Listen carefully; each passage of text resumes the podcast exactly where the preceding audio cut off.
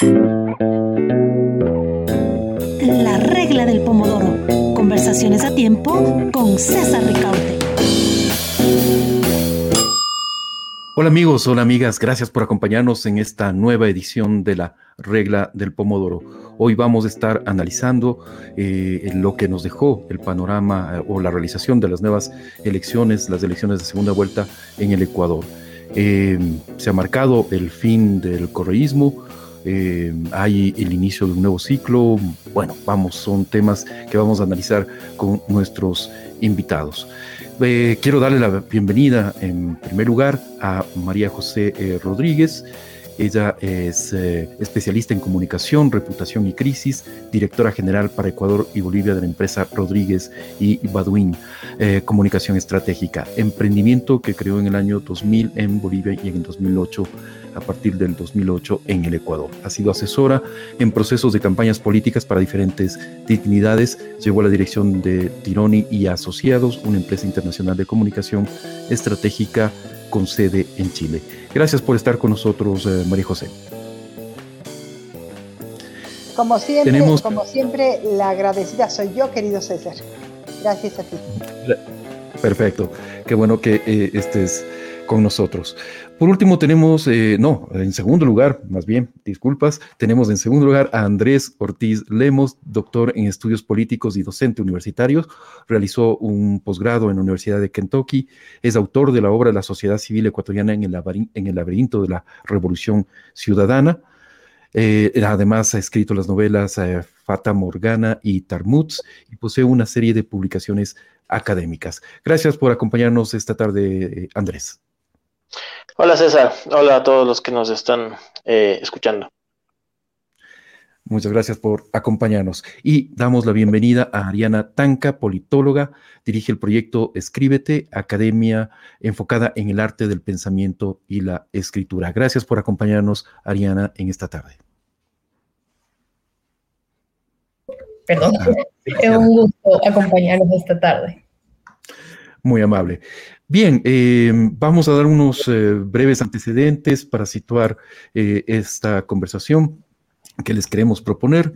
Y bueno, evidentemente todos lo, sabemos, el pasado 11 de abril, el empresario y banquero Guillermo Lazo, líder del movimiento político Creo, en alianza con el Partido Social Cristiano, ganó las elecciones del Ecuador y gobernará al país los próximos cuatro años. Lazo consiguió imponerse en la segunda vuelta con un 52,5% de los votos válidos eh, frente a Andrés Arauz, candidato a la Alianza Unión por la Esperanza, eh, que era la, em, digamos, el cobijo, la sigla que cobijaba al correísmo en esta oportunidad. Lazo ya se había presentado sin éxito a las elecciones presidenciales del 2013 y 2017. En su segundo intento accedió a, justamente a una segunda vuelta, un balotage, pero eh, perdió frente al actual presidente Lenin Moreno. Hasta la tarde de hoy, los resultados entregados por el Consejo Nacional Electoral, el CNE, muestran que en 15 provincias de la Sierra y Amazonía principalmente gana el binomio de, eh, Guillermo Lazo y Alfredo Borrero. Eh, en toda la, la, costa, en cambio, y en la provincia de Sucumbíos, gana, en cambio, el candidato de UNES, Andrés Arauz. Eh, también conocemos que el candidato Andrés Arauz aceptó los resultados eh, casi de forma inmediata. Eh, el ex presidente Rafael Correa, que lidera este movimiento, se refirió a la victoria de Guillermo Lazo a través de su cuenta de Twitter y deseó suerte al candidato electo. Em, y se refirió incluso, solo le pido, dijo, literalmente, solo pido que cese el lawfare que destruye vidas y familias. Bien, eh, entonces comenzamos eh, con nuestros invitados y queremos proponerles algunas eh, preguntas disparadoras. ¿Fue una sorpresa la victoria de Guillermo Lazo? ¿A qué atribuyen los resultados de esta segunda vuelta en la cual se, se, viró básicamente una tendencia ¿no? que estaba marcada en la primera vuelta? Recordemos que la diferencia entre los dos candidatos en la primera vuelta era eh, realmente muy importante sobre los, sobre los 12 puntos. Eh, ahora con Lazo en la presidencia es el fin del correísmo eh, ¿qué le dio la victoria a, Guillermo Lazo? ¿Cuáles fueron los factores de esa victoria de Guillermo Lazo? Vamos, eh, Ariana, contigo, vamos a arrancar en primer lugar contigo, luego con Andrés y finalmente María José. Luego vamos a ir invirtiendo eh, el orden para que pues tengamos más dinamismo en el programa. Bien, Ariana, entonces es tu momento. Pero bueno, creo que esta victoria de Guillermo Lazo de cara a la primera vuelta, creo que todos lo veíamos un poco lejano, una tarea muy difícil, pero creo que en la segunda vuelta el candidato logró aceptar humildemente las lecciones que nos dejó la primera vuelta, que a mi criterio son tres muy claras, y es eh, la primera, si bien hay temas prioritarios como las finanzas y la economía, el electorado también quiere escuchar eh, las propuestas sobre medio ambiente, una agenda de género, sobre los derechos de las mujeres, eh, innovación, cultura, deporte, etcétera, ¿no? Porque finalmente hay, hay más agendas que tender. La segunda, que la dicotomía entre correísmo y anticorreísmo no es suficiente para convencer al electorado. Lo vemos del parte candidato Arauz, que de hecho no logra desenmarcarse de Rafael Correa y no fue suficiente presentarte como soy la continuación del correísmo. Por el otro lado, el candidato Guillermo Lazo tampoco fue suficiente presentarse como soy anticorreísta, porque dentro del anticorreísmo hay varias matices, ¿no? La vemos en Yacu Pérez, en Pedro Freile, en Javier Herbas y el, resto, el 15, 15 personas más, ¿no? Entonces, eh, y la tercera, y es que el electorado está en busca de conciliación, de unión, de una nueva forma de hacer política. Y yo creo que estas tres cosas, el candidato Guillermo Lazo, ahora presidente electo Guillermo Lazo, logró conectarse y estar en sintonía con estas tres lecciones y esto lo vemos en los resultados. Yo creo que aquí hay dos hitos en la campaña y el primero es el debate. Luego el debate, Guillermo Lazo le marca la cancha a Andrés Arauz y él no logra desenmarcarse de esa narrativa que fue impuesta. Pero esto no es solo el Andrés no mientas otra vez, sino que después de este día, Guillermo Lazo recorrió el país, recorrió la sierra, recorrió la Amazonía, haciendo mesas de diálogo, asumiendo compromisos con varios sectores y con varios líderes. Entonces fue de la mano, por un lado, marcar la cancha de narrativa eh, y, por el otro lado, este trabajo en territorio que finalmente es fundamental, porque recordemos que no toda la población tiene acceso a Internet y no toda la población capaz se enteró del Andrés No Mientas otra vez, sino que fue una campaña que luego del debate, luego de esa confrontación que hubo, ese intercambio de epítetos y acusaciones, se quedó ahí. Entonces, por el lado el presidente electo Guillermo Lazo, él se dedica a hacer campaña, se dedica a conversar, se dedica a asumir compromisos, mientras que por el otro lado, el candidato eh, empezó una campaña un poco desordenada, que no tenía norte, empezaron ataques y empezaron a lanzar diferentes balas. Entonces, por un lado, el candidato pedía eh, más amor, menos hate, lo que sea, pero al mismo tiempo hacía campaña sucia. Entonces yo creo que este, finalmente, la narrativa que caló en el electorado fue el diálogo, el encuentro, la unión y el cierre de campaña refleja eso, el hecho de haber presentado las banderas del Ecuador, no las banderas de Creo, en contraste al candidato Arauz, que presenta las banderas de su partido y cierra su campaña con una, un video de Rafael Correa. Entonces eso nos dejó claro que hay intereses partidarios por un lado y hay los intereses del país por el otro. Y, el electorado finalmente se decidió por el país, por la unión, más allá de ideologías. Entonces, yo creo que eso Guillermo Lazo estuvo en sintonía, actuó con eso y pues lo vemos en los resultados. Gracias, eh, Ariana, por esa primera lectura. Vamos, eh, Andrés, que, contigo. ¿Cuál es, ¿Cuál es tu apreciación de lo que fue la campaña de la segunda vuelta? Bueno, saludos con todos. Eh, bueno, me parece que lo que ha dicho uh, Ariadna es bastante acercado a la realidad, ¿no? Eh, me parece que estaría de acuerdo con prácticamente todo lo que dijo. Quisiera añadir algunas cosas. A ver, eh, cuando los nacionalistas, ¿no? En España, después de la Guerra Civil Española, cuando los nacionalistas ya se tomaron el poder, ¿no? En España, liderados por Francisco Franco. Hay un famoso discurso de Miguel de Unamuno que da en la Universidad de Salamanca, ¿no? Unamuno no era un gran poeta, ¿no? Por eso dice esta, esta frase que rima, que no es, no es tan brillante, pero dice, ustedes van a, venceréis, pero no convenceréis, ¿no? Es una frase medio fea, medio trillada, pero tiene su, tiene su punto, ¿no?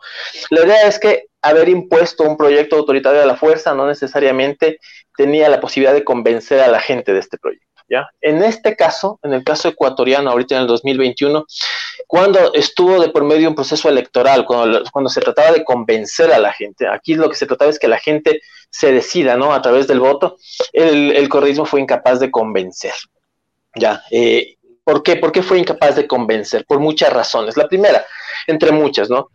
Eh, no se puede insultar la inteligencia de la gente eh, durante mucho tiempo. ¿no? La gente, bueno, la gente no es tonta en general.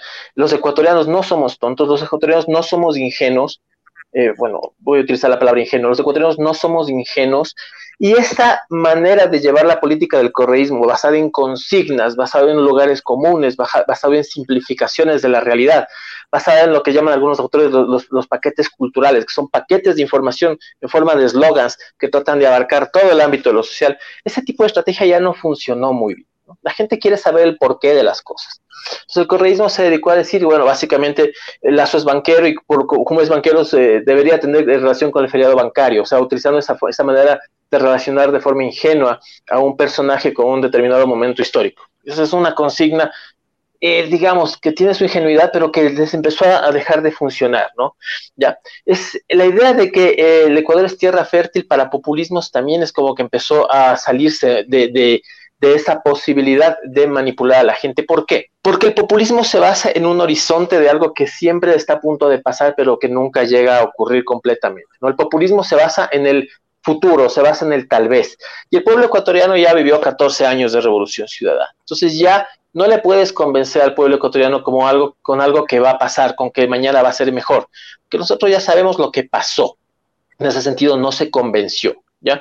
Otra cosa, eh, el Lazo fue bastante sensible a las nuevas demandas, ¿no? Hubo una serie de cosas que Lazo dijo eh, sobre eh, sus perspectivas de la política, sus perspectivas de la moral, su manera de entender no la realidad social, que él eh, dijo de manera pública que estaba dispuesto a ceder. No es tiempo de cambiar, dijo el mismo Lazo. Dijo, voy a dialogar, voy a cambiar. Y eso eh, realmente impactó especialmente en las personas más jóvenes.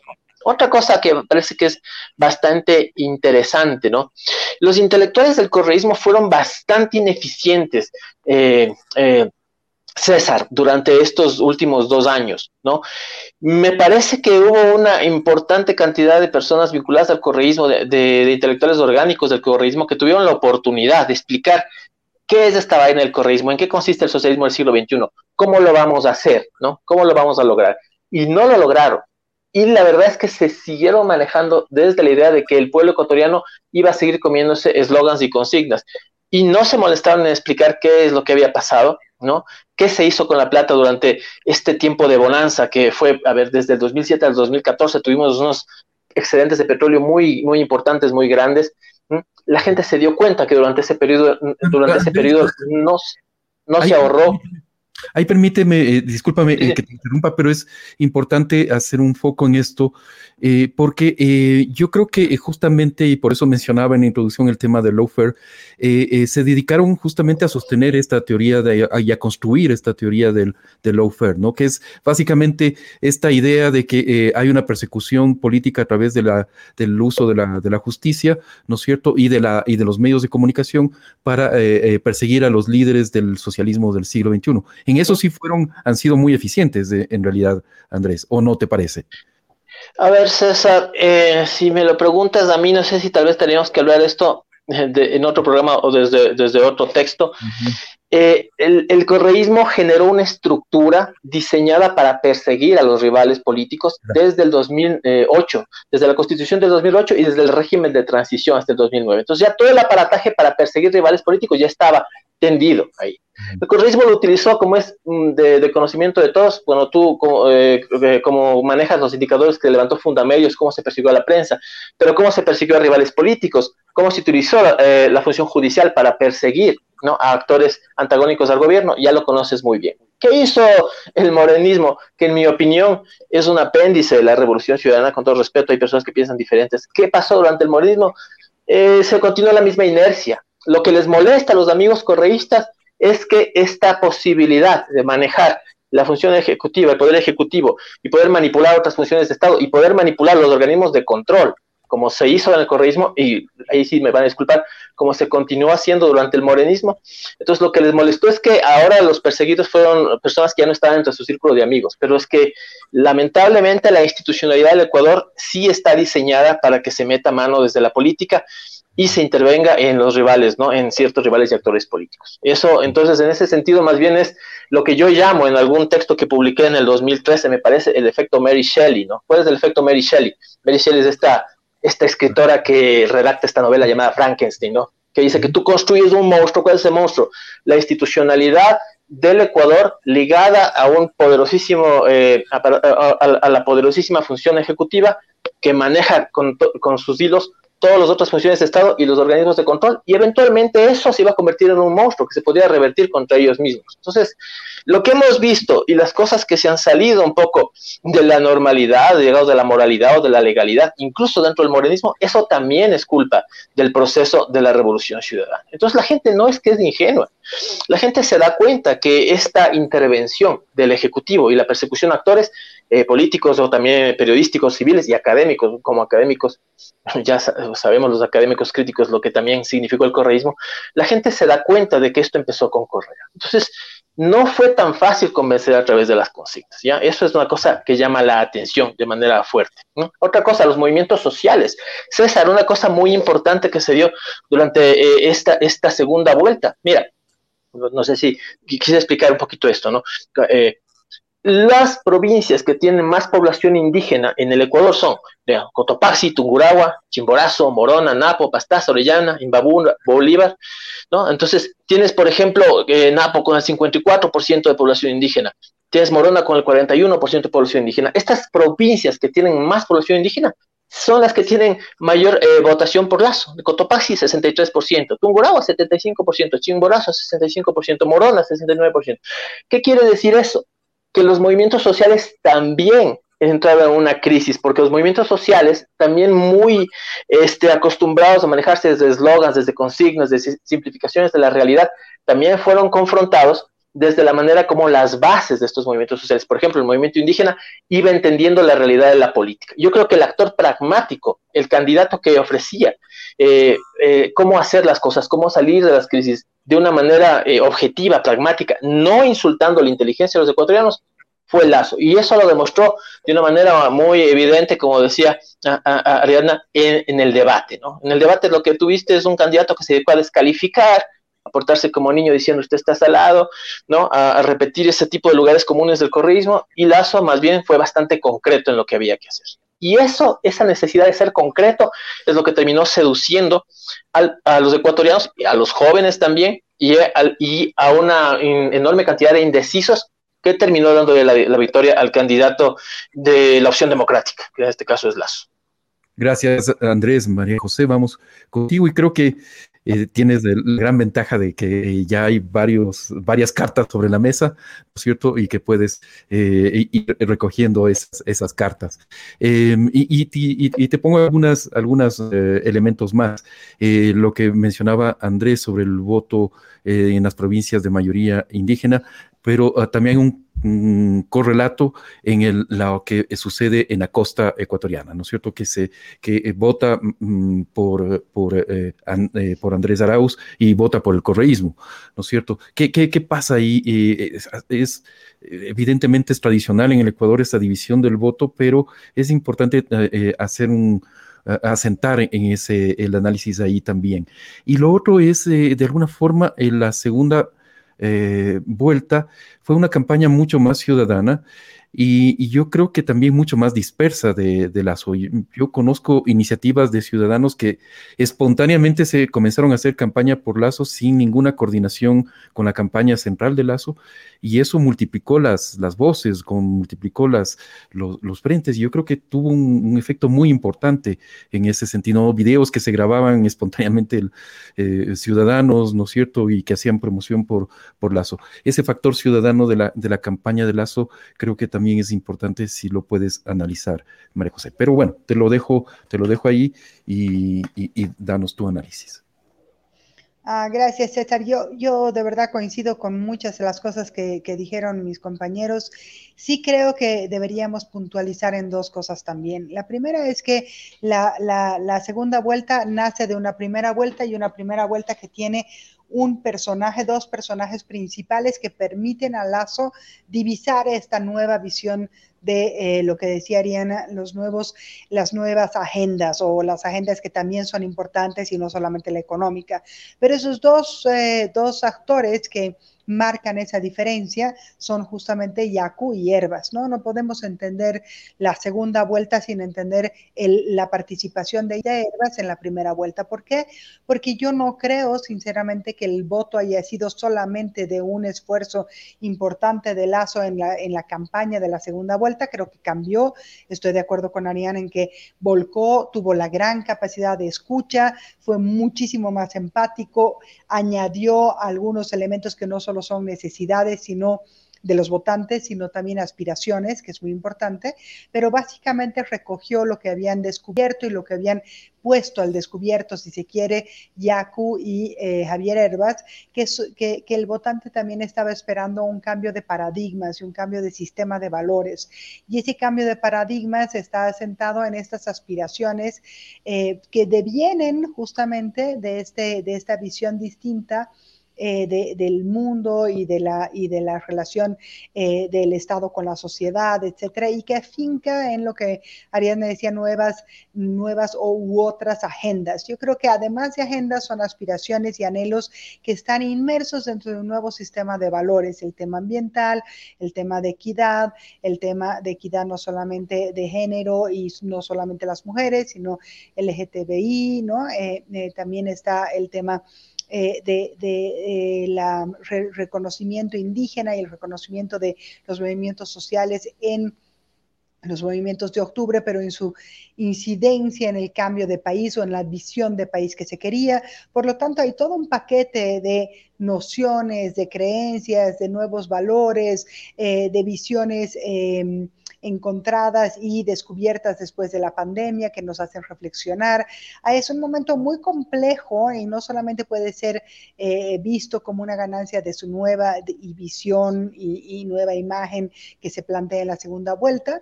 Eh, digo, hay mucho de lazo en ello, por supuesto, hay un gran esfuerzo.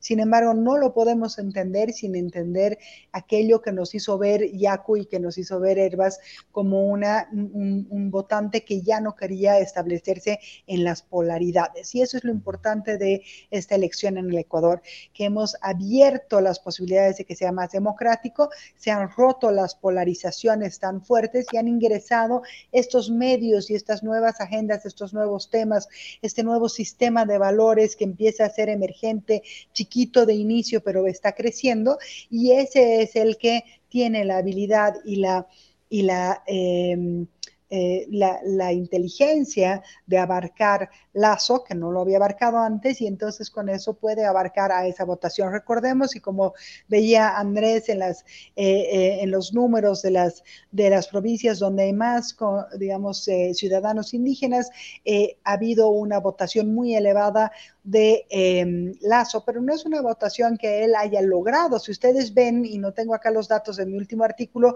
pero está en criterios digital si quieren verlo, em, eh, los datos nos dicen que si Lazo, por ejemplo, en Cotopaxi había ganado, me invento, pero es una diferencia así más o menos, el 15%, terminó en la segunda vuelta con un 65%. Esa brecha no es solamente campaña, esa brecha también es el voto que ha logrado ser endosado por Herbas y por Yacu, ¿no? Y el la desobediencia hacia el voto nulo que llama Yacu, porque además Yacu no tiene solo un votante indígena, tiene un votante mucho más amplio que solamente un votante identitario.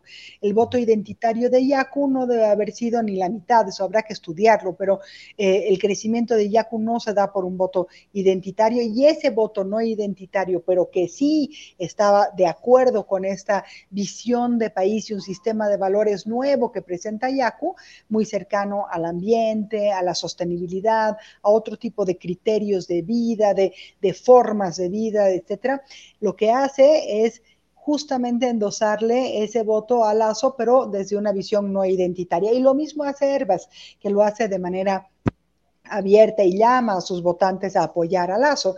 Pero es que esa visión que estaba mostrando Herbas es la visión que recoge Lazo con esta nueva forma de, entender y darse la escucha y, de incorporar estas nuevas, eh, eh, estos nuevos anhelos y estas nuevas necesidades a su discurso, ¿no? Y entonces yo no diría que solamente es un, un acierto de la campaña. Yo diría que el acierto es que la democracia ecuatoriana ha logrado tener un punto intermedio, ha logrado romper la polarización que impide el pensamiento, que impide el disentimiento y este nuevo medio, este nuevo espacio de medio que había sido tomado por estos dos actores importantes, lo logra cooptar en la segunda vuelta Lazo y ese es el gran logro. Y la buena noticia es que por lo menos tenemos para pensar en adelante estas dos otras visiones que podrían trabajarse, eh, que podrían trabajar no solamente en, formato campaña, sino en un formato de política y de hacer política durante todos estos años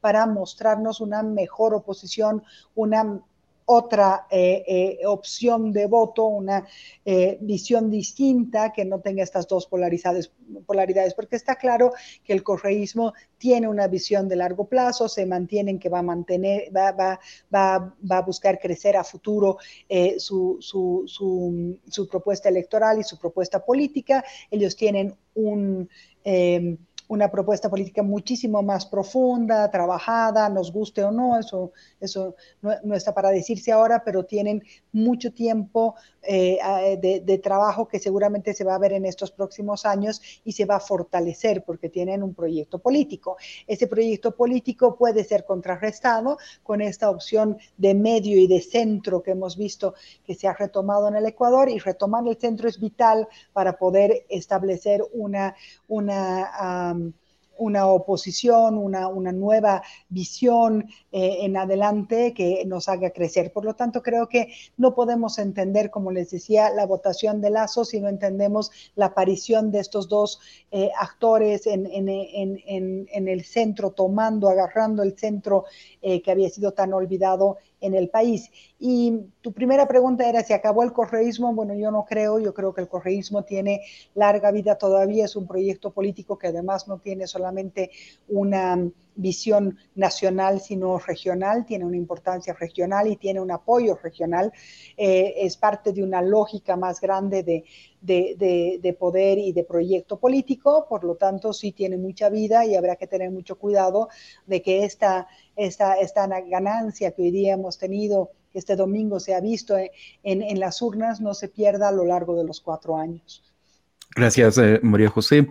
Eh, vamos a analizar, por supuesto, eh, lo, que, lo que el escenario que debe afrontar el presidente electo ya en este momento, Guillermo Lazo, pero sí quisiera profundizar en este tema de la polarización. Realmente, María José nos dice, el país de alguna forma ha deconstruido esa, esa polarización, ¿no es cierto?, en estas elecciones.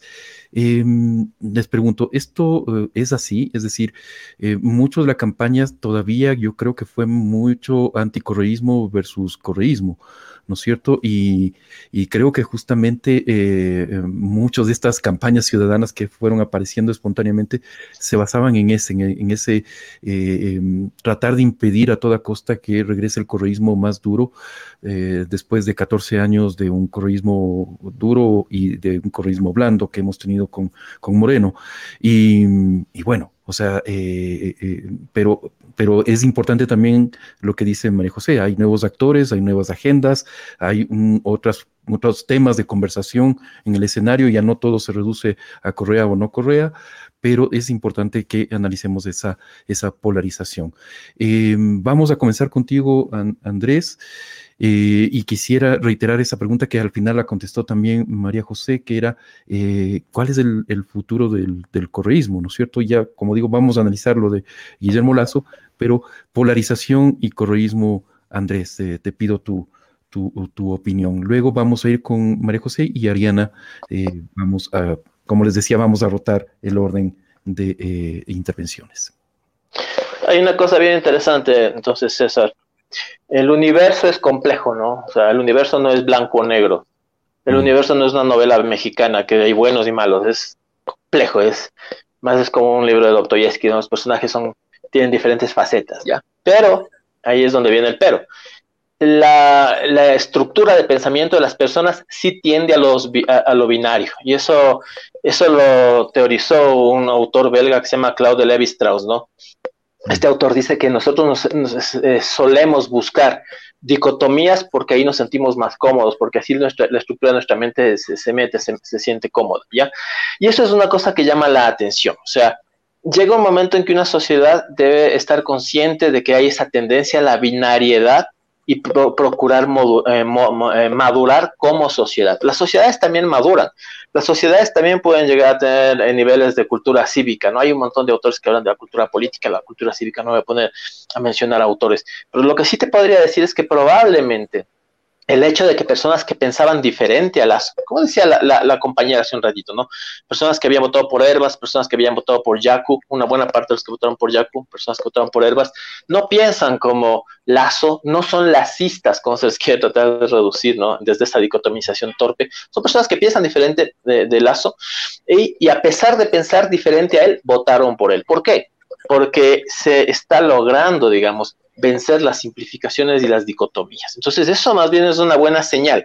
Que personas que piensan diferente a alguien hayan decidido que por el bien, que por el bien a la democracia se le debe apoyar a un candidato que, eh, que puede estar ofreciendo una opción no autoritaria, eso habla bien del país. Ahora, ¿En qué se basa el correísmo? El correísmo se basa mucho en la dicotomización. Hay una autora alemana, se llama Hannah Arendt, ¿no? Hannah Arendt dice que existen estos movimientos totalizantes. ¿Qué dice el movimiento totalizante?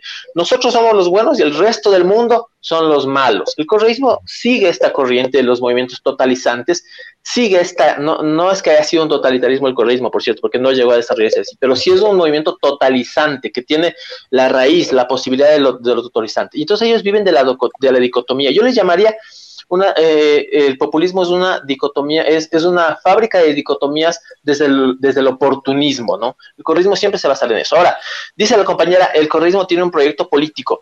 Híjole, yo eh, hubiera pensado lo mismo tal vez si me hubiera leído el Plan Nacional de Desarrollo en el 2009. Eh, imagínate, si, retrocedemos en el tiempo y recién sale el Plan Nacional de Desarrollo, yo me lo leo ahorita y digo, sí, sí, el correísmo tiene un plan político, ¿no?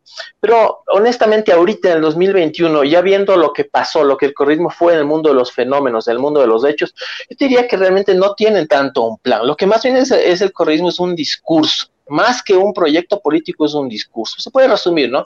En una, en una intervención masiva, en una intervención estatista masiva, ¿no? Eh, y dentro de, y un discurso redistributivo, que no es nada nuevo, eso, eso no es que ha sido inventado por el corrijo. Pero ellos que le hacen, le eh, utilizan a esto desde una perspectiva populista para pintar un mundo de buenos y malos y desde esta, y desde esta manera tratar de ganar el favor ¿no? de los votantes y de las masas. ¿El correísmo ha llegado a su fin? No, eso es como decir que el peronismo llegó a su fin cuando Juan Domingo Perón se murió.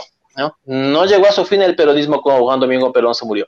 El peronismo continuó, pero lo que sí pasó con el peronismo es que el peronismo se dispersó. Mira, el peronismo es tan raro, es tan esquizofrénico el peronismo, que tienes un peronismo de extrema derecha que eran los AAA, y tienes un peronismo de extrema izquierda que eran los montoneros, y después tienes peronistas que eran como Menem, que es lo que se llama, se les suele llamar neoliberales, y tienes peronistas de izquierda, ¿no? Como los Kirchner. Entonces, se convirtió en una cosa más bien bien dispersa. ¿Qué le va a pasar al correísmo? Probablemente algo muy parecido. Eh, mira en este binomio que tuvimos ahorita, tuvimos a un chico como Arauz, con todo el discurso, ¿no? Eh, llamémosle progresista, ¿no? De las reivindicaciones eh, estas identitarias, con un, un candidato a vicepresidente conservador como Rabascal. Entonces, eso ya nos da una señal de este inicio de dispersión que va a tener el correísmo. ¿no? La figura del líder, evidentemente, nosotros tenemos una tradición de grandes ausentes en el Ecuador. El hecho de que Correa no esté aquí, que sea un símbolo distante, que se le trate de convertir en una especie de señal ¿no? a seguir, eso va a garantizar un poquito que, digamos, sus seguidores estén, se, sigan, eh, sigan estando conectados. ¿no? ¿Qué va a pasar con eso? Bueno, es que las dicotomías no van a morir. Entonces, es esa. Sí, al respecto, Andrés eh, eh, Correa decía, si yo hubiera estado presente en el Ecuador, ganaba las elecciones. No. Mira, eh, incluso más allá, una, una, una, as bajo la, manda, bajo la manga que tenían los grupos más radicales vinculados al correísmo era el símbolo del paro de octubre. tenemos al señor Vargas, que al final, ya en la recta final, dice, yo le voy a, le voy a apoyar a Arauz. Y eso era como que el as bajo la manga, que todo ese peso del paro de octubre iba a incidir en las elecciones. ¿Y qué pasó? Eh, que fue el efecto contrario, ¿no? Más bien esa manera de entender, ¿no? La política desde una dicotomía tan cruda no le, no le resultó tan favorable. El, Correa, dice eso, sí, pero eh, creo que esta imagen de Correa como un actor que se aprovecha de, parasitariamente de la dicotomía no le funcionó tan bien. ¿Qué va a pasar con el correísmo futuro? Creo que se va a dispersar, ¿no? Más o menos como el peronismo. Eh, se va a convertir en, una ideología, digamos, eh, oportunista, que se va a adaptar a las condiciones que se vayan dando. Y eso, eso es algo que ya vimos, básicamente por lo que te decía, ¿no? Por este binomio tan raro que tuvimos de un conservador como Rabascal y una persona más progresista como el señor Arauz. Eso es lo que más o menos por Genial, gracias Andrés. Eh, María José, vamos contigo. Eh, tú ya respondiste, eh, pero si quieres ampliar tu respuesta sobre el futuro del correísmo, pues bienvenido primero hacer una puntualización. Yo no creo que la polarización haya desaparecido. Creo que se ha em, reducido y que eso es muy bueno para el país y para la democracia. Es una muy buena noticia. Eh, por supuesto, el populismo se nutre de la polarización, ¿no es cierto? Es maniqueo. Es binario, pero es maniqueo. Solo hay buenos y malos y uno no puede estar en el medio. Uno no puede estar pensando en gris. Tiene que pensar negro o blanco. Entonces, creo que Yaku y Hierbas nos traen una, una visión de los grises, y los grises que son anhelos, que son nuevas sintonías, con, con nuevas aspiraciones y no solamente necesidades. Hagamos esa diferencia, porque las necesidades son aquello que tenemos que tener para comer, trabajo, etcétera, que siempre son muy parecidas en nuestros países, no cambian, porque tampoco cambiamos radicalmente eh, eh, la forma de vida, ni cambiamos, ni hemos podido cambiar radicalmente las estructuras. Em, eh, económicas ni sociales de nuestros países. Por lo tanto, estas, estas necesidades se reiteran y se repiten cada año y cada año encuentran un nuevo espacio de desilusión. Entonces, también se tiene que tomar en cuenta que además de las necesidades más hard, más más tangibles, están estas aspiraciones, anhelos, que son visiones de son visiones valóricas, son visiones paradigmáticas, no podemos pensar solamente en que tenemos una necesidad o que esto está cubierto o que se ha cubierto esto con una narrativa o una discursiva. Por lo tanto, esa situación de tener un sistema de valores que está mutando, que tiene una visión distinta, que tiene nuevos personajes, que, que ancla en nuevas agendas y que deviene, si se quiere, en, en, en, demandas nuevas, estas, estas, estas, eh, este cambio es muy importante verlo porque así vamos a poder entender por qué se gana ese espacio del centro, eh, Yaku y hierbas, y logran debilitar este, esta polarización, y eso es muy importante. ¿Qué va a pasar con el correísmo? Yo realmente no estoy de acuerdo con el compañero, no estoy de acuerdo con Andrés, pero el correísmo es un proyecto político, no es una narrativa solamente, es un proyecto político, no es mero discurso, y no habrá que perder de vista que además es un proyecto político que tiene una visión regional y que no está solamente anclado en el país. Basta leer eh, la CELAC. Es el, foro de, eh, el foro de Puebla ahora. Sí. Si, alguien quiere leer la CELAC y pueden ver, ahí está la narrativa de todos nuestros países, em, desde una lógica que yo no comparto, pero está ahí la narrativa. Eso sí es narrativa, pero la narrativa empieza a construir realidades. No podemos pretender pensar que solamente la discursiva no está atada a un proyecto político. Esto está atado a los dos temas y cuando tiene una narrativa muy fuerte y un buen proyecto, es pues muy poderoso. Y eso hay que tenerle cuidado, por lo menos ver que, que se debe seguir luchando. Entonces yo diría que estos cuatro años son fundamentales para el país. Estos cuatro años van a ser básicos para poder recuperar una democracia eh, con centros y eh, con, grises y no solamente blancos y negros. Eh, creo que estos son los cuatro años vitales para hacerlo. Em, el corrismo puede ser que se diluya, pero no va a dejar de tener un proyecto político, tiene un proyecto político fuerte, no solamente nacional, sino regional y no se ponen en juego solamente las fuerzas eh, nacionales, sino también las de, las de afuera, los de los países, se está mirando qué pasa en el Perú, qué pasó en Bolivia, etcétera, y creo que eso creo que hay que mirarlo muy bien. Hay que mirar México y todas esas fuerzas van a ir eh, eh, causando algún tipo de efecto eco en el país.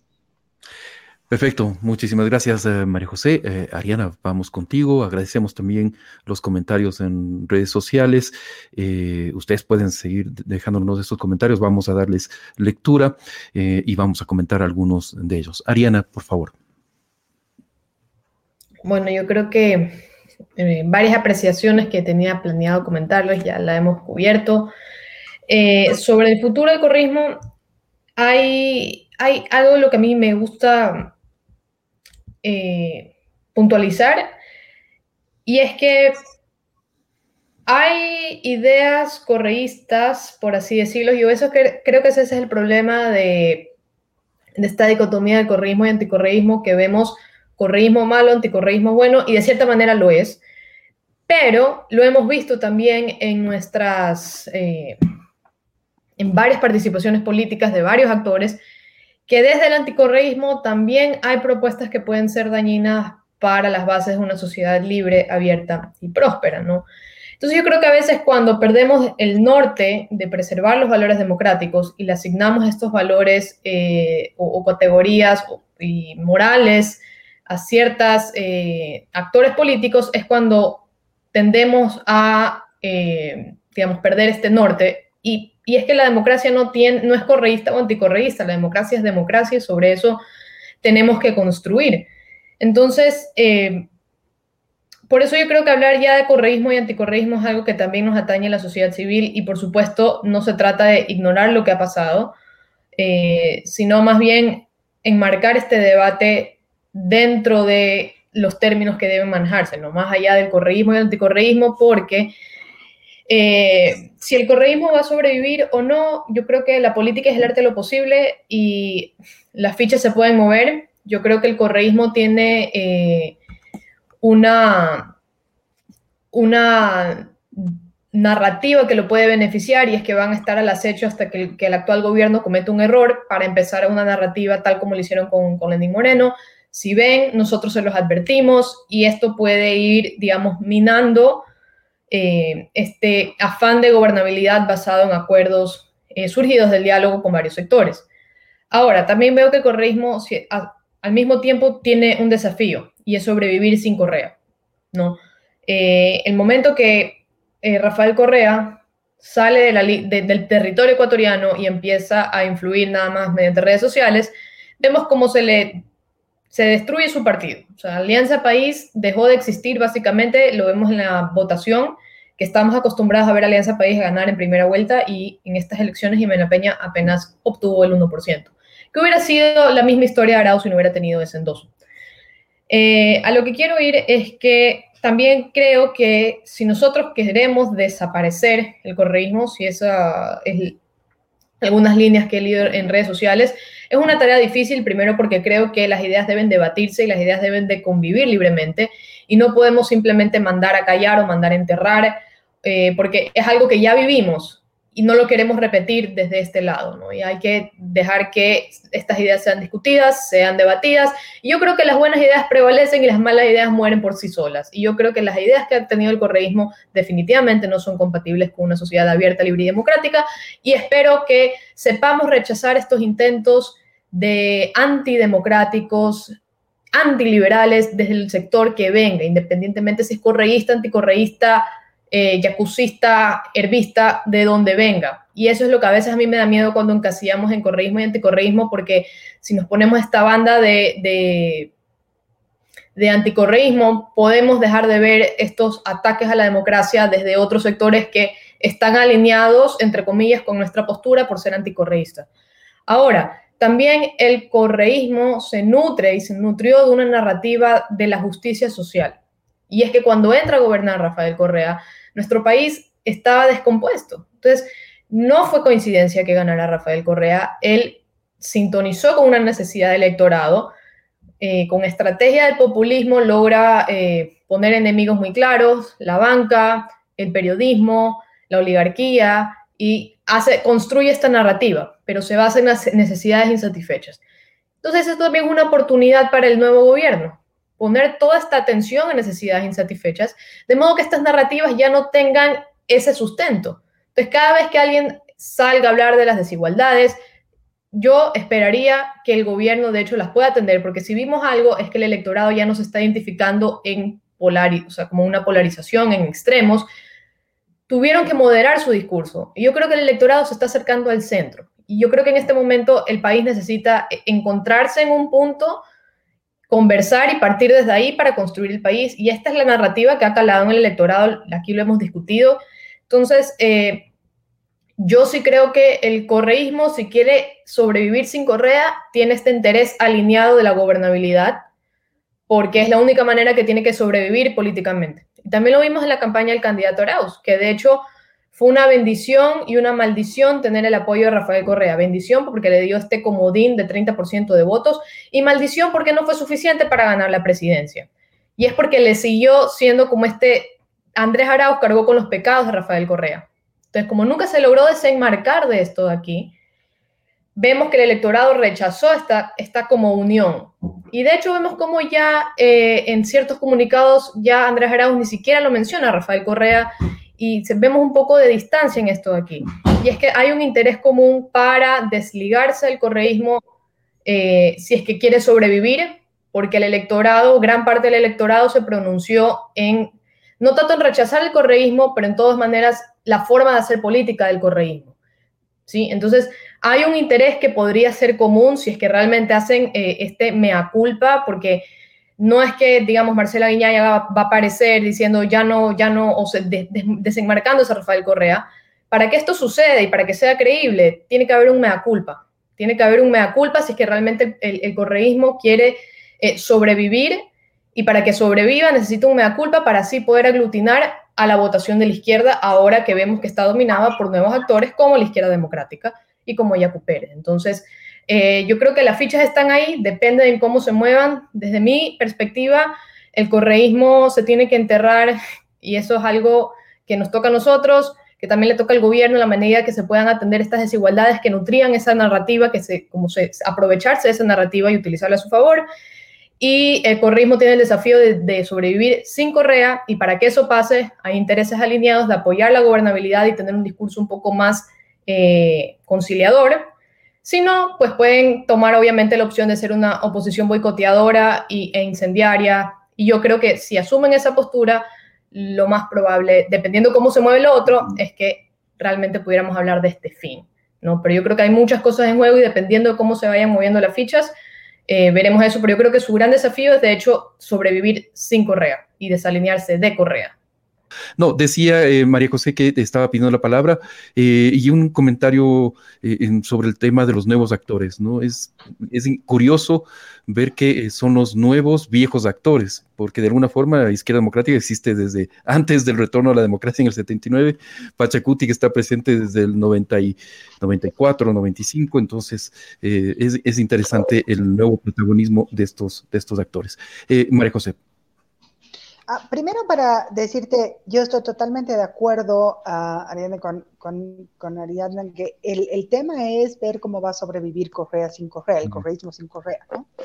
Pero habrá que entender cómo son estos procesos y, entendamos un poco y miremos un poco cómo, cómo pasó en Bolivia. En Bolivia, eh, Evo Morales fue echado del, del país porque la, la, la gente no quería tenerlo como líder nuevamente por haber irrespetado el voto popular dos veces.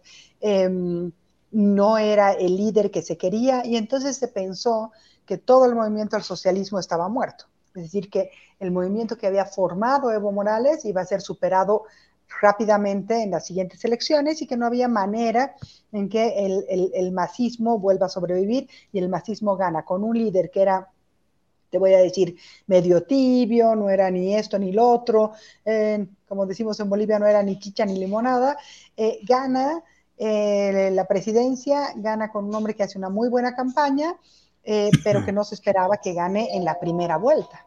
Es decir, por lo menos pensábamos que iba a haber repechaje y no lo hubo. Entonces eso nos demuestra que los caudillos pueden ser superados por el movimiento, que el partido o la organicidad de la la ideología que se está proponiendo o la visión, digamos, valórica que propone ese partido puede superar el, el, caudillo. Y eso hay que tomarlo en cuenta porque bien podría rearmarse, recuperarse el correísmo incluso sin Correa, ¿no? Eso es uno. Y el segundo tema que, eh, que, que, tú decías, César, y era un poco a ver estos, estos nuevos actores supuestamente nuevos en la política y son tan antiguos. Pero es que eh, la idea es antigua, Pachacutica es antiguo, pero los valores a los que han hecho referencia y que han sido muy congruentes con ellos los, los dos candidatos, Herbas y, Yacu, em, no dependen de la organicidad del partido, no dependen del eh, voto partidario. Eh, por eso les decía, habrá que estudiarlo, pero yo no creo que el voto de Herba sea un voto de la ID, ni el voto de, de Yacu es obviamente todo el voto, de Pachacutic, ¿no? Eso es la, esa es la buena noticia, porque ese nuevo sistema de valores, esa nueva, ese nuevo anhelo, esa nueva visión de país que se ha puesto sobre la mesa y que se ha evidenciado gracias a esta votación, eh, de estos dos actores, eh, nos está demostrando que sí hay un, camino que seguir, que sí hay por dónde construir y ha nivelado y ha generado mayor probabilidades de diálogo democrático en el país. Eso, esa es la buena noticia. Sean viejos, pero tienen nuevas, nuevas ideas y nuevos votantes, ¿no? No, no, no votantes orgánicos. Correcto, gracias eh, María José. No sé si alguien más quiere hacer alguna eh, observación. Eh, yo quisiera, en todo caso, estos últimos minutos del programa que lo dediquemos justamente a analizar, y, creo que nos vamos a quedar cortos, pero es necesario analizar los escenarios de gobernabilidad para el nuevo gobierno. Y justamente algo ya lo mencionaba María José, de que el riesgo es que este el gobierno sea eh, pues no esté a la altura de los retos grandes retos que le toca afrontar. Para eh, iniciar, tiene que eh, poner orden en la gestión de la pandemia, que ha sido un verdadero desastre, en la gestión de la vacunación, que ha sido un verdadero desastre, y luego, pues, la economía del país también queda, bueno, bastante maltrecha. Mm, entonces, y, bueno, tiene un Congreso en contra, donde el correísmo es la primera minoría, ¿no es cierto? No tiene mayoría, pero es una primera minoría. Correa, eh, eh, perdón, Lazo contaría con 30, eh, ah, un bloque de 30 legisladores y sumamos Partido Social Cristiano y Creo. Entonces, ¿cuáles son esos, esos retos? Y les, y les suelto un nombre sobre la mesa para provocar la conversación. Macri. ¿No es cierto? ¿Qué pasó en Argentina de Macri? vamos eh, a, dar una vez más la, vuelta. Eh, Ariana, vamos primero contigo, luego con Andrés y María José. Pero bueno, creo que el gran desafío del siguiente gobierno definitivamente es la gobernabilidad. Hemos visto que finalmente el discurso que caló fue un discurso más, eh, digamos, moderado, más de, encontrarse en un punto medio. Entonces, yo creo que eso es distinto al contexto político que vivía en Argentina, que, digamos, primó el anticorreísmo, el antiperonismo o el antikirchnerismo, por así decirlo, ¿no? Pero finalmente, siendo anti, anti, anti, no hay un pro algo. Y yo creo que esta es la diferencia a nivel del electorado y las expectativas de las demandas sociales que tiene hoy los ecuatorianos y es esa construcción de agendas comunes que surgen a partir del diálogo. Y ahora es algo muy interesante porque creo que todas las bancadas comparten eh, varios puntos en común. Lo vimos en el debate que pareciera que hay un consenso sobre ciertas cosas, sobre temas tributarios, sobre comercio exterior, sobre diplomacia, sobre corrupción, sobre institucionalidad. Yo creo que eso es un gran avance. Entonces, la Asamblea y los partidos de oposición tienen dos opciones, o ser oposición boicoteadora o ser oposición leal. ¿Qué es ser una oposición leal? La oposición leal es la que fiscaliza el poder público, pero apoya medidas orientadas a la gobernabilidad. Es decir, que están alineadas con los intereses de sus electores propios del partido y de la ciudadanía en general. Lo vemos en los planes de gobierno de los partidos, lo vemos en, el plan de trabajo de los asambleístas, lo vimos en el debate. La consecuencia lógica es que esto se cristalice en acuerdos, porque vimos, lo, fue muy claro que hay un consenso sobre varios temas. Entonces, lo lógico sería que se lleguen a esos consensos en agendas comunes. Y otra cosa, eh, varios sectores del correísmo y de la oposición de Lenín Moreno por parte del correísmo, y es que se hablaba o se condenaban las alianzas o los cogobiernos. pero para gobernar es necesario hacer alianzas que sean públicas, transparentes y creíbles y legítimas para poder gobernar. La democracia es un cogobierno de fuerzas políticas. Entonces yo creo que un gran punto para empezar sería desde la sociedad civil, la academia y estos espacios de discusión, empezar a hacer énfasis es que esto es necesario, es necesario que las fuerzas políticas co-gobiernen, que hagan oposición leal, es decir, no es que van a ser cheerleaders de todo lo que haga eh, el gobierno o el oficialismo, no, se trata de decir, a ver, esta propuesta es válida y yo te doy una forma de mejorarla. Es decir, no solo ponerme en contra, sino de pasar de la protesta a la propuesta y mejorar lo que se tiene y trabajar desde ahí. Y yo creo que en los últimos 14 años hemos estado acostumbradas a que la oposición sea nula, porque, digamos, el correísmo gobernaba independiente de lo que pensaba la, la, oposición. Y en muchos casos también, y no solo durante el correísmo, lo vemos en los 80, los 90, muchos casos de esta oposición boicoteadora. Y también esto va en contra de lo que ha votado el electorado. El electorado ha votado por la unión, por el encuentro, por el diálogo, de unir fuerzas y pónganse de acuerdo y gobernemos para los ciudadanos. La única manera de eso es a través de la gobernabilidad.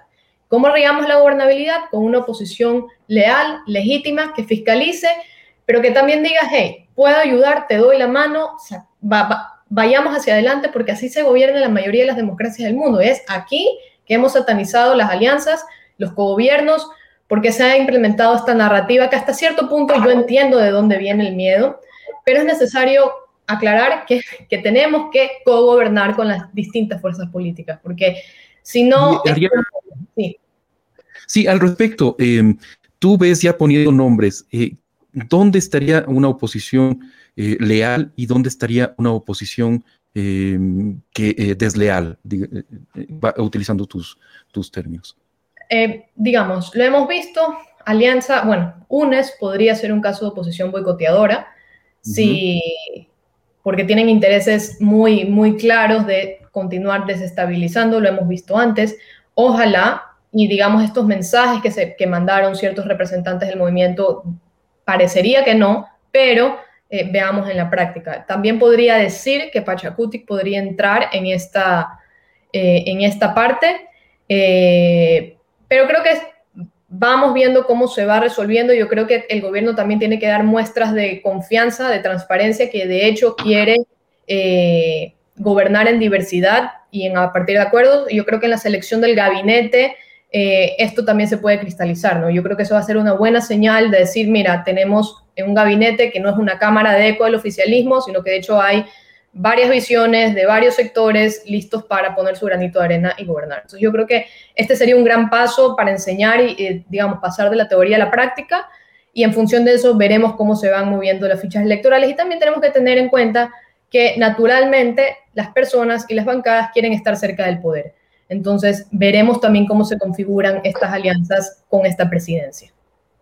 Perfecto, gracias, Ariana. Eh, Andrés, eh, te pongo además otro reto, no es solamente el Parlamento donde, o la Asamblea Nacional, donde va a haber escenarios de gobernabilidad difícil, sino que en la misma administración pública, en el aparato estatal, también hay muchos, eh, digamos, bolsones de correísmo muy activo todavía, ¿no? Y que pueden de alguna forma boicotear el trabajo del gobierno. A ver, eh, algunos puntos, ¿no? En primer lugar, a ver, eh, vamos por, partes. Hay, había un temor, ¿no? Se decía que Lazo era un candidato conservador que iba a, imponer su punto de vista en aspectos como, por ejemplo, la moralidad y todo eso. Bueno, el hecho de que el, um, los eh, asambleístas vinculados con Lazo ¿no? y con el Partido Social Cristiano no tengan una posibilidad fuerte, no tengan un peso fuerte en la Asamblea, ya elimina ese temor. ¿no?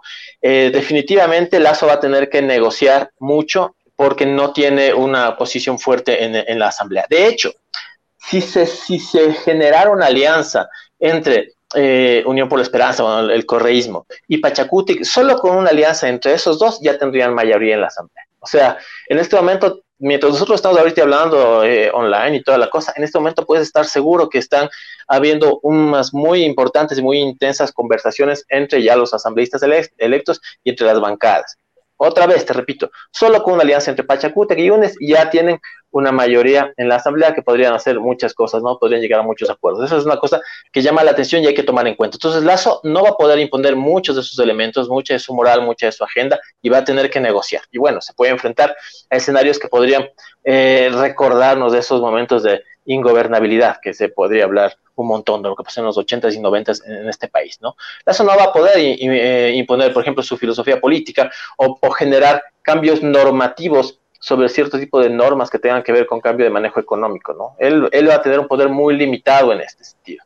No se puede necesariamente pensar que ganó la derecha o ganó el neoliberalismo, como saben decir, esa vaina, neoliberalismo, no sé qué, no se puede decir que Lazo puede imponer este tipo de, perspectivas no políticas y económicas. De ley, Lazo va a tener que moverse al centro. Eso es un hecho, ¿no? Él va a tener que negociar mucho, básicamente por esta vulnerabilidad que tiene en la Asamblea y en esas negociaciones nosotros vamos a ver un gobierno que se va a ir cada vez más al centro, no necesariamente porque quiera, sino porque no le va a tocar, no le va a tocar más. Eso es una cosa que llama la atención. Dentro del aparato del Ejecutivo, me parece que, estabas planteando tú, evidentemente Lazo va a tener que tener un, eh, un, gabinete eh, como esos chocolates de, que se compran, surtidito, ¿no? definitivamente Lazo va a tener un gabinete en el que tenga que negociar con otros grupos políticos, especialmente, bueno, de grupos vinculados a Herbas y a Yacu, seguramente tendremos eso en el gabinete, ¿no? Y eso es algo que hay que, hay que llamar la atención. A ver, ahora yo quiero hablar de otra cosa que, que, no se ha tocado aquí, pero que parece bien, bien importante. Un punto muy importante de la, para la gobernabilidad en el Ecuador no tiene necesariamente que ver solamente con la sociedad política. ¿no? Nosotros hablamos de gobernabilidad y, lo, y se nos viene a la cabeza, decimos la relación que tiene el legislativo con el ejecutivo, y bueno, y cómo se va a manejar esta, esta vaina de las instituciones democráticas, ¿no? Pero hay un actor muy importante que va a ser fundamental para que Lazo pueda incluso terminar su periodo, y esa es la sociedad civil. ¿Mm? Nosotros tenemos movimientos sociales muy fuertes en el Ecuador, y movimientos sociales básicamente que han, aprendido, no han tomado fuerza, han, aprendido diferentes repertorios, ¿no? Para reclamar cierto tipo de demandas. Lazo va a tener que estar muy alerta con eso, porque en este momento muchos de los movimientos sociales más fuertes van a estar en su contra tenemos un Pachacutic y un movimiento indígena en cierta forma fragmentado. Por un lado, una visión más moderada, ¿no? Más democrática, más vinculada a visiones como la, de Lourdes Tibán, ¿no? Como la de, digamos, del mismo Yacu y otros líderes del movimiento indígena, y otra visión eh, de líderes de movimientos sociales muy, muy agresivos, eh, digamos, muy radicales, como Vargas de Isa, señor Vargas de Isa. Ahora, esta, esta, va a ser un, esta va a ser un escenario bastante interesante. ¿Qué va a pasar con los movimientos sociales? Los movimientos sociales son muy fuertes, pueden generar niveles muy, muy grandes de conflictividad social. Ahora, una esperanza que se podría tener para que no se vaya de la mano, digamos, cierto tipo de, protestas, ¿no? hace, hace rato estaba leyendo que el señor Petro desde Colombia dice, ahora el camino del Ecuador es la lucha social, dice el señor Petro desde Colombia, ¿no? Dando una especie de amenaza. Yo te podría decir una cosa, yo creo que eh, tal vez eh, la experiencia que nosotros tuvimos en octubre es algo que nos ayudó a aprender a todos, ¿no? A, los políticos, pero también a la sociedad civil. Aparentemente se logró generar, digamos, un escenario muy fuerte de protesta social, pero a largo, bueno, a mediano plazo parece que no dio los efectos tan esperados como se, creía. No, es que hay un apoyo masivo a lo que pasó en octubre. Y eso se ha reflejado en esta segunda vuelta, ¿no? Esto se ha reflejado en la manera como la gente ha, ha, tendido a votar. Entonces, no solamente los políticos tienen que aprender a hacerse más democráticos. Yo creo que esto es un periodo para que la sociedad civil también aprenda a ser un poco más democrática, ¿no? Solamente la gobernabilidad dependerá de las negociaciones que se den dentro de la Asamblea. Eso es una parte importantísima. Otra parte muy importante también es la manera como los líderes, los dirigentes de los movimientos sociales, los actores civiles puedan entender que podrían eh, ser parte de un proceso de democratización más profundo o también ciertos dirigentes, ciertos otro tipo de actores sociales y civiles podrían ser parte de escenarios antidemocráticos. Y ahí sí que, se, que está abierto todo eh, para el siguiente periodo. Una cosa que sí me parece importante, que llama la atención, es que probablemente la sociedad ecuatoriana ha dado muestras de haber madurado bastante. Esperemos que se den los balances y las condiciones para tener eh, procesos democratizantes en este periodo que nos espera. Muchísimas gracias, Andrés. Y, sí, efectivamente, ese, factor que introdujiste de la conflictividad social es, sumamente importante. Eh, María José, contigo concluimos. Bueno, creo que hay que tomar en cuenta dos cosas importantes para la Asamblea. Una, que habrá que incorporar no solamente agendas, ¿no? Como dice Ariana bien, hay que tener agendas, pero estas no son agendas solamente de demandas eh, basadas en necesidades, son demandas, em, digamos, de cuestionamiento al sistema, son demandas más valóricas, de valores, que son irrenunciables, así como lo fue hace años la lucha por los trabajadores y por un mejor salario, que era una demanda de necesidad y al mismo tiempo una demanda de aspiración y asentada en valores. Bueno, ahora tenemos nuevas demandas que asientan en valores y son irrenunciables. Creo que si no logra incorporar esas otras agendas en términos de esas aspiraciones, el eh, presidente electo Lazo va a tener grandes problemas. ¿Por qué? Porque ni la bancada de la izquierda democrática ni la bancada de, de, Pachacutic eh, van a ser totalmente claras con el líder que los ha llevado a tener esa bancada. Me explico. Eh, el líder Yacu o el líder Herbas así sean del partido recientemente como Herbas o de larga data como Yacu, no necesariamente tienen esa votación por el reflejo de lo que ha venido haciendo a su partido durante estos años. Por lo tanto, la aspiración y ese eh, cambio en el sistema de valores que han presentado va a tenerse que ver de una manera incorporado más allá de las, de las, de las necesidades básicas de, de, los que están conformando las bancadas de, la izquierda democrática y Pachacuti, que eso es, implica que tienes una negociación todavía más profunda, que no es solamente una negociación en sala, sino de cosmovisión y de visión para que tengas legitimidad.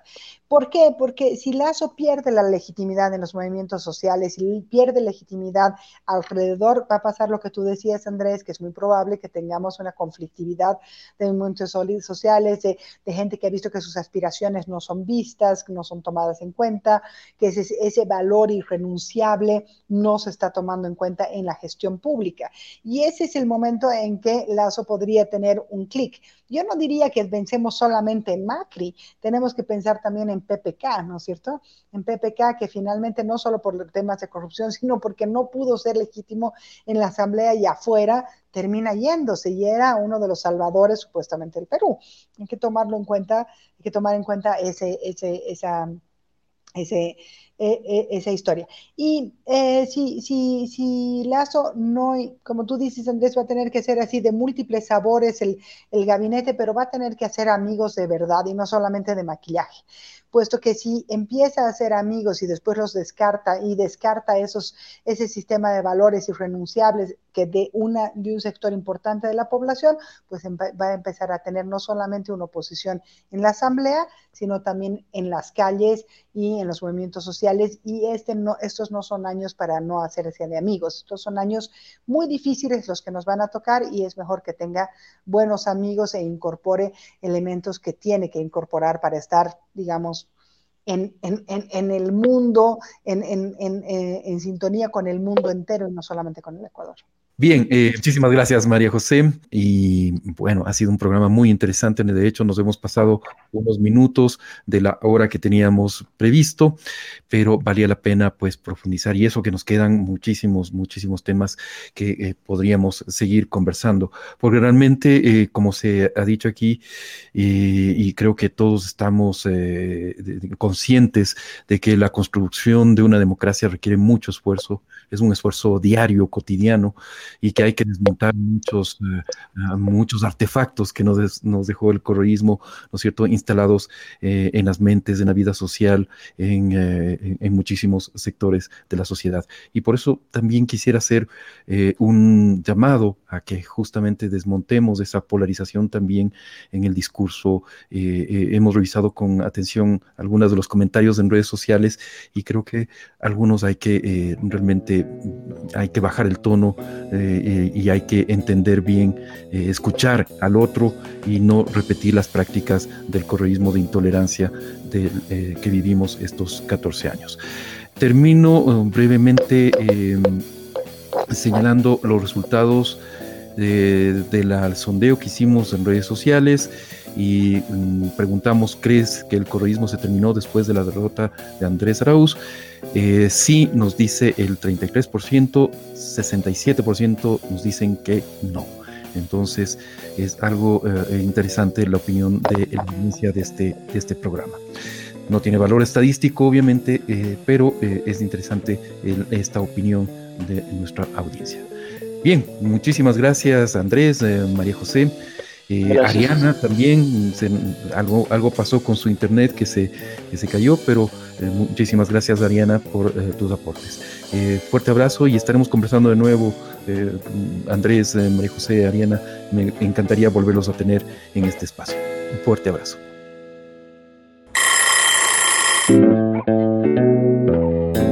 La regla del pomodoro. Conversaciones a tiempo con César Ricaute.